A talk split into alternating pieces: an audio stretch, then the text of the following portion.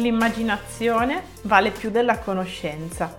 La conoscenza è limitata, l'immaginazione invece abbraccia il mondo, stimolando il progresso, facendo nascere l'evoluzione e l'innovazione. Questo è Con la creatività si mangia e io sono Sara Malaguti, digital strategist con la passione per la creatività. Buongiorno a tutti, buongiorno a tutte, siamo già alla quarta puntata, quindi siamo a metà di questa seconda stagione del podcast eh, Con la creatività si mangia. Anche oggi continuiamo il nostro viaggio nel mondo dell'innovazione e come sempre non mancheranno gli aneddoti, quelli che ci piacciono tanto. Nello scorso episodio abbiamo parlato dell'innovazione che crea un nuovo bisogno, spesso anche superfluo, e ci siamo resi conto di quanto possa essere sottile il confine tra reale necessità e moda. Abbiamo capito che l'impatto dell'innovazione può essere anche psicologico, non solo ambientale, ad esempio, e in particolare ci siamo soffermati su quella paura che proviamo quando abbiamo l'impressione di rimanere indietro, di perderci qualche novità rilevante, qualche occasione che poi non si ripeterà più. Nella puntata di oggi analizziamo un altro aspetto ancora, parleremo dell'innovazione che nasce per rispondere a un bisogno reale, già esistente, ben identificato, ma che alla fine, senza volerlo, si ritrova a soddisfare una necessità completamente diversa. Quindi l'ho chiamata innovazione accidentale. In alcuni casi questa innovazione risulta essere ancora più rivoluzionaria e potente di quella che ci si era immaginati all'inizio. Anche se vedremo poi in un caso in particolare, che è quello dei post-it, magari la commercializzazione fatica ad arrivare, quindi non c'è quel successo immediato eh, che poi arriva dopo. Vediamo un po', cominciamo con i nostri esempi. Sapete ad esempio come è nato l'orologio da polso? Il suo inventore è l'orologiaio francese Patek Philippe e fin qua direi che è un nome abbastanza noto. Nel 1868 Patek che cosa fa? Realizza il suo primo orologio da polso come ornamento per una contessa d'Ungheria, dal nome impronunciabile. All'inizio era considerato appunto un accessorio tipicamente femminile, aveva dimensioni ridotte, aveva una forma eh, molto femminile appunto adatta al polso piccolo minuto delle donne. In più, tra gli uomini era invece diffuso eh, un altro tipo di orologio, che era proprio il cipollotto, quello da tasca. Quello che allora non si sapeva è che questo accessorio si sarebbe rivelato ovviamente molto utile anche per gli uomini e avrebbe superato quindi la sua funzione iniziale che era puramente ornamentale. E che cosa fu il movente di tutto questo? Un pilota. Un giorno il pilota Alberto Santos Dumont commissionò all'amico Louis Cartier, altro nome direi abbastanza noto, eh, anche egli orologiaio, un modello di orologio da polso su misura che gli permettesse di leggere facilmente l'ora quando era a bordo dei suoi aerei. L'idea fu un successo. L'orologio di Cartier cominciò a diffondersi. Il Cartier Santos viene proprio ricordato come primissimo orologio da polso per gli uomini. È logico che questo orologio era molto ispirato ovviamente a quello che abbiamo visto essere stato inventato da Patek Philippe. Poi un'ulteriore eh, diffusione dell'orologio la dette la Prima Guerra Mondiale, perché rappresentò uno dei punti di svolta in quanto i militari iniziarono a farne uso per sincronizzare le operazioni sul campo di battaglia e a guerra conclusa continuarono a utilizzarlo, a indossarlo anche durante la vita di tutti i giorni divenne quindi un oggetto di massa. Ecco quindi che l'orologio, nato inizialmente come accessorio decorativo solo per le donne, ebbe un successo smisurato proprio perché si scoprì strada facendo che aveva anche un valore funzionale, che rispondeva a dei bisogni. In questo caso l'utilizzo effettivo del prodotto non era stato deciso a monte dal suo inventore, è stato definito quasi dai consumatori che lo scoprono in base alle loro esigenze. Un caso, se vogliamo, analogo è quello dei fazzoletti Kleenex. Il fazzoletto di carta, come lo conosciamo noi oggi, è stato inventato negli anni 20 dalla società americana che esiste tuttora, che è la Kimberly Clark. proprietaria del marchio Kleenex. Ma quando i fazzolettini di carta furono introdotti per la prima volta, erano pensati come fogliettini di carta uso e getta per permettere alle donne di struccarsi, di rimuovere le creme idratanti in eccesso. Quindi era più un vezzo, ancora una volta il mercato femminile, diciamo, veniva considerato un po' così così, insomma e nei cartelloni pubblicitari si potevano vedere appunto le star, le donne eh, famose di Hollywood fotografate nei camerini, ehm, per strada, mentre utilizzavano appunto questi fazzolettini per rimuovere il trucco.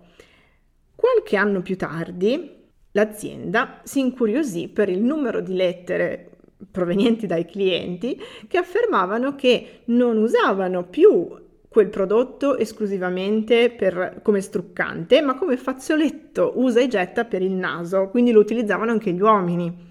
E venne fatto un sondaggio proprio per confermare eh, questo sentiment e venne confermato appunto che il reale utilizzo dei fazzolettini Kleenex era cambiato nel tempo, l'avevano cambiato i consumatori. Nel 1930 la Kimberly Clark cambiò ovviamente anche le proprie campagne pubblicitarie e raddoppiò le vendite. Da allora il fazzoletto di carta è diventato un oggetto di uso comune, ottimo per l'azienda, un po' meno per l'ambiente, ma sicuramente diciamo, ha fatto la storia proprio di questa azienda, della Kimberly Clark. Sapete quanti fazzolettini consumiamo ogni anno? Il consumo di prodotti di carta usa e getta, quindi mettiamoci dentro anche carta igienica, asciugatutto e tovaglioli, è di circa 9 kg all'anno a testa, alla faccia dell'impatto ambientale. Passando dalla carta alla plastica, anche il pluriball era nato per soddisfare un bisogno diverso da quello attuale, era un bisogno quasi più di design, e, però non ebbe molto successo con il suo scopo iniziale. La storia del pluriball è veramente stranissima, inizia nel 1957 in un garage di Outron nel New Jersey e ci sono due ingegneri, ci sono Alfred Fielding e Mark Chavenes che cercano di creare una pregiata carta da parati in plastica. Cosa fanno? Sigillano due tende da doccia insieme, facendo sì che si formino delle bolle d'aria tra di loro e poi tentano di, di vendere questo prodotto a una clientela benestante, un po' sfiziosa, un po' curiosa, proprio come carta da parati per le loro case. L'idea è un fiasco, non piace. All'inizio quindi nessuno si immaginava che poi un domani quel materiale così bizzarro formato da tante piccole bolle d'aria avrebbe rivoluzionato il settore degli imballaggi protettivi, avrebbe ovviamente permesso anche di fare spedizioni di un certo tipo e avrebbe quindi riscosso un grandissimo successo. Vi racconto un'altra storia che amo particolarmente ed è quella dei post-it, forse qualcuno di voi la conosce già. Nel 1968 un ricercatore della 3M, che è la ditta che tuttora produce i post-it, un tale Silver, aveva realizzato una colla che però non funzionava un granché. Non si attaccava, fondamentalmente era una colla sbagliata perché non riusciva a, a trattenere a sé appunto le, le superfici. La colla uscita da, da, quegli esperimenti era una colla particolarissima, si attaccava e si staccava senza rovinare le superfici. Ma essendo debole, Silver non riusciva a trovare un impiego per questa formula, era troppo strana. Non la butta via, la archivia tra i fallimenti, in attesa di momenti migliori, e fa benissimo, perché eh, decide di confrontarsi con uno dei suoi colleghi. E proprio durante una di, di queste presentazioni aziendali, eh, Silver incontra Arthur Fry e fu lui a intuire il modo per poterla commercializzare, partendo da uno dei suoi bisogni eh, che aveva riscontrato appunto, cioè Fry cantava nel coro di una chiesa e durante le prove eh, aveva notato che perdeva facilmente il segno nel leggio eh, perché i foglietti colorati che aveva messo per segnare i canti e le pagine scappavano da tutte le parti fuori dal libro.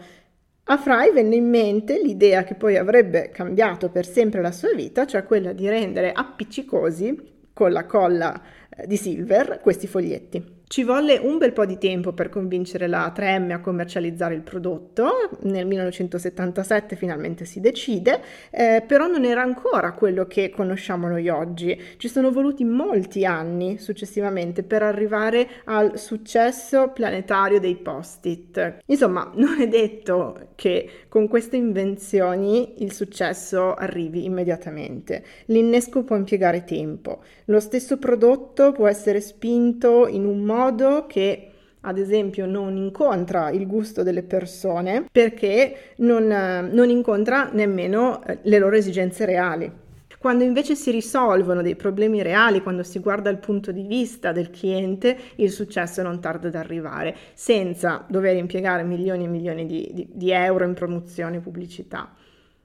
Ed ecco un'altra curiosità questa volta ci spostiamo nell'ambito più uh, scientifico, se vogliamo. Eh, non so se eh, sapevate che tanti prodotti di uso quotidiano devono la loro esistenza in realtà alla NASA, al programma spaziale della NASA. Si tratta di prodotti quindi inventati proprio per le missioni nello spazio, per gli astronauti ma nel tempo ci si è resi conto che potevano essere utilizzati anche nella vita di tutti i giorni dalle persone comuni. Le lenti antigraffio, ad esempio, che eh, ogni giorno ci permettono a noi che indossiamo gli occhiali eh, di preservarli un po' meglio. Le scarpe di atletica, eh, quelle super molleggiate, ad esempio, utilizzano la tecnologia degli stivali a molle indossati dagli astronauti delle missioni Apollo Oppure i rilevatori di fumo che troviamo in alcune case, negli hotel per sicurezza, no? si basano sulla tecnologia dei, dei rilevatori usati da Skylab, la prima stazione spaziale americana. Bene, vi ho citato questi esempi, ma ce ne sarebbero tanti altri. Insomma, le invenzioni nate con uno scopo diverso da quello che le ha portate al successo sono tantissime, le troviamo in ogni settore, anche nel mondo dell'editoria, ad esempio. Ecco, vi racconto un altro episodio. Era il 1836 quando Émile de Girardin fondò il quotidiano La Presse, con l'intenzione di creare un giornale che costasse molto poco. Per tenere bassi i costi, però, doveva avere una base molto ampia di lettori e soprattutto fidelizzarli al giornale. Così cercò delle idee per raggiungere proprio questo scopo della fidelizzazione. Bene, De Girardin ebbe l'intuizione di sfruttare lo spazio dedicato alla critica letteraria, solitamente dedicato alla critica, per pubblicare dei racconti inediti a puntate. Non avrebbe mai pensato di generare così tanta curiosità, così tanta anche hype, diremmo oggi, e quindi un successo così grande. Riuscì ad aumentare il numero di lettori e poi di abbonati e soprattutto diede vita a un genere, che noi oggi chiamiamo feuilleton, ovvero la, il romanzo a puntate, da cui poi tutte le serie e, e, così via, fino a Netflix in un certo senso, la narrativa per episodi. La prima pubblicazione periodica fu La Contessa di Salisbury di Dumas, seguita dai Tre Moschettieri, sempre di Dumas, e I Miserabili di Victor Hugo, quindi insomma non proprio nomi a caso, ma il genere arrivò mm, più o meno negli stessi anni anche in Italia con Sandokan di Emilio Salgari Pinocchio di Carlo Collodi, si estese poi in tutta Europa e nel resto del mondo. Anche Oliver Twist, ad esempio, di, di Dickens venne pubblicato a episodi. Ma perché il romanzo a puntate ebbe un successo così grande? Beh, intanto questi romanzi sono in grado di farci appassionare, di farci affezionare ai personaggi perché passiamo tanto tempo con loro, finiamo per immedesimarci proprio in prima persona. Alla fine è come se li conoscessimo davvero, come se ci uscissimo a cena. E poi proprio l'appuntamento quindi non ho detto a caso la cena, eh, genera di per sé la suspense e l'attesa, un appuntamento fisso. Sappiamo che il dopo cena o la domenica o l'intero weekend è il momento in cui potremo rilassarci e goderci i nuovi sviluppi. Per non parlare del senso di vuoto che ci lascia una serie tv appunto o un romanzo a puntate quando finisce. Sentiamo il bisogno di avviarne subito un altro. Insomma, Emile de Girardin stava solo cercando di trovare un modo per ridurre i costi del suo giornale, ma senza volere innovò tutto il settore dell'editoria e non solo, appunto Netflix gli deve molto. E pensandoci, facciamo un po' un salto, ma arriviamo a parlare anche di Zuckerberg, quello che ha fatto con Facebook, Forse neanche lui era del tutto consapevole di quello che stava creando quando inventò Facebook. Fu, questa forse è una storia che non si conosce così tanto bene, nonostante eh, ci sia stato anche il film dedicato. Comunque ve la riassumo. Una notte di ottobre del 2003 lo studente Mark Zuckerberg, appunto studente di Harvard, guardando l'annuario universitario ebbe quest'idea, creare un sito in cui caricare le foto degli studenti del college per permettere ai ragazzi del campus di ritrovarsi, di identificarsi a vicenda, di riconoscere i membri di altre residenze universitarie in modo da poter socializzare. Quindi lui un po' sociopatico che pensa alla socializzazione. E um, ovviamente non aveva accesso a tutte queste identità logico, no? Quindi a meno che non fosse andato a intervistarli tutti uno a uno, non poteva creare questo database, a meno che non sfruttasse le sue doti, tra virgolette, le sue competenze di hacker. Quindi che cosa fa? In poche ore Zuckerberg riesce ad hackerare i database degli studentati di Harvard, estrarre nomi e fotografie di tutti gli studenti, quindi si prende anche un bel rischio e Eccola lì la versione embrionale di Facebook, si chiamava Face Mash e nelle prime 4 ore di attività attira 450 visitatori con 22.000 click sulle foto, quindi insomma non male. Questo traffico addirittura manda in tilt eh, i server su cui si stava appoggiando. FaceMash venne chiuso pochi giorni dopo perché fu scoperto appunto questa cosa e Zuckerberg fu accusato di violazione della privacy mm, già all'epoca e di mm, infrazione della sicurezza. Venne sospeso addirittura. Il ragazzo però non si arrese, forse sta qua veramente la sua furbizia, la sua intelligenza, decise di affinare la sua idea aveva colto mm, forse anche la, la portata rivoluzionaria, eh, decide, decide, quindi di eh, registrare il dominio nel 2004 di facebook.com e il resto è storia, oppure vi invito appunto a vedere il film che comunque è fatto benino. Bene, Direi che siamo arrivati alla fine di questa puntata con tutti questi aneddoti carini in cui abbiamo parlato di innovazione accidentale che nasce in un modo, si evolve, prosegue, diventa mondiale, eh, ritorna su se stessa, fa dei giri, insomma un'evoluzione molto a zigzag, eh, però molto molto interessante secondo me perché dobbiamo un po' entrare nella logica appunto che le linee rette esistono solo in geometria purtroppo o per fortuna. Bene, grazie per essere stati con me ancora una volta, aspetto i vostri feedback. Eh, il podcast si prende una piccola pausa natalizia, come spero anche voi. Le puntate riprenderanno a gennaio, quindi ce ne mancano ancora quattro per questa seconda stagione, ma nel frattempo potete andare a fare un giro sul sito flowerista.it, sul nuovo nato di Casa Flowerista che è Business and Play, che anche lui adesso ha un sito finalmente, o ancora potete iscrivervi iscrivervi al programma di membership per creativi, ma non solo, F Club, che ancora per poco è in promo, 47 euro senza necessità di rinnovo. Poi dal 2022 chi si iscriverà nel 2022 pagherà la membership annuale. Bene, grazie mille, ciao a tutti e ci vediamo alla prossima puntata.